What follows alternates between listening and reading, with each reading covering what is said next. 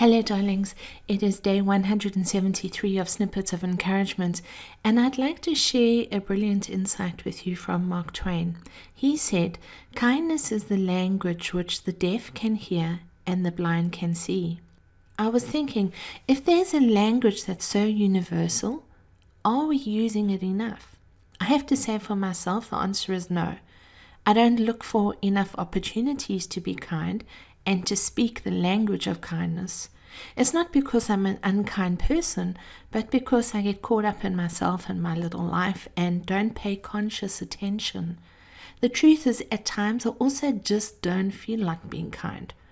But I then have to acknowledge that choosing a behavior that's powerful does not rely on feeling, but on choice. Then there are moments such as this one. I am sitting currently in my doctor's surgery listening to the conversation of three elder men. To give you some context first, life in Germany is really good. The social structure is strong, and there is absolutely no need for anyone to suffer because there are programs that care for every aspect of life. However, in my opinion, a lot of time is spent complaining about all the things that are wrong instead of appreciating the countless things that are great. Anyway, on with my observation. These three men are discussing the state of the health system and the fact that there are so many foreign doctors and how, in their opinion, this is not good for the country in general.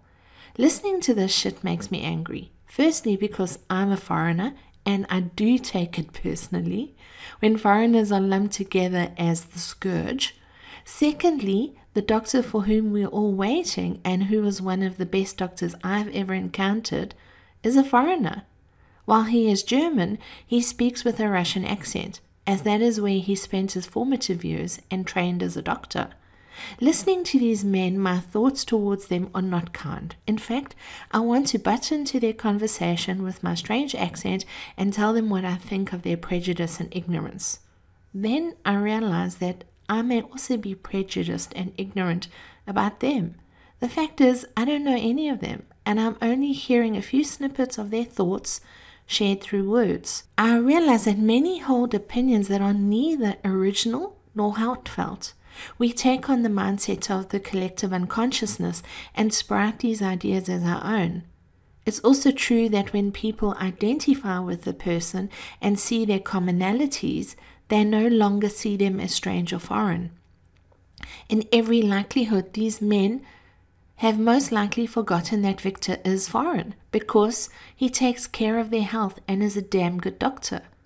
I've decided to get off my high horse and to stop the silent running conversation in my head with these men. This is an act of kindness towards myself first and towards them. We could have an argument, I could involve Victor, we could all become heated and angry, and all the while, an opportunity to be kind will have passed me by.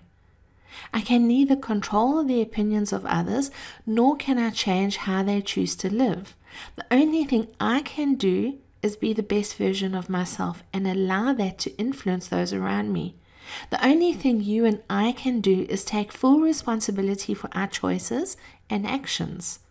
I was thinking what a blind or deaf person would think or feel if I began an argument with these men, and the truth is, they wouldn't feel good, and nor would I.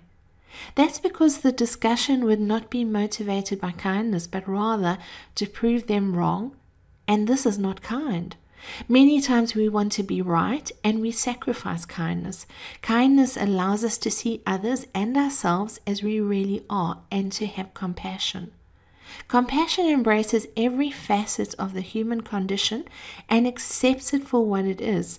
The truth is, it's easy to be kind when people are behaving in a manner that we approve of or agree with. It's not easy to be kind when you feel a sense of discord with them, but this is when kindness shines even more brightly through. I have chosen to change my body language, send out good vibes, and smile and share a few kind words with these men.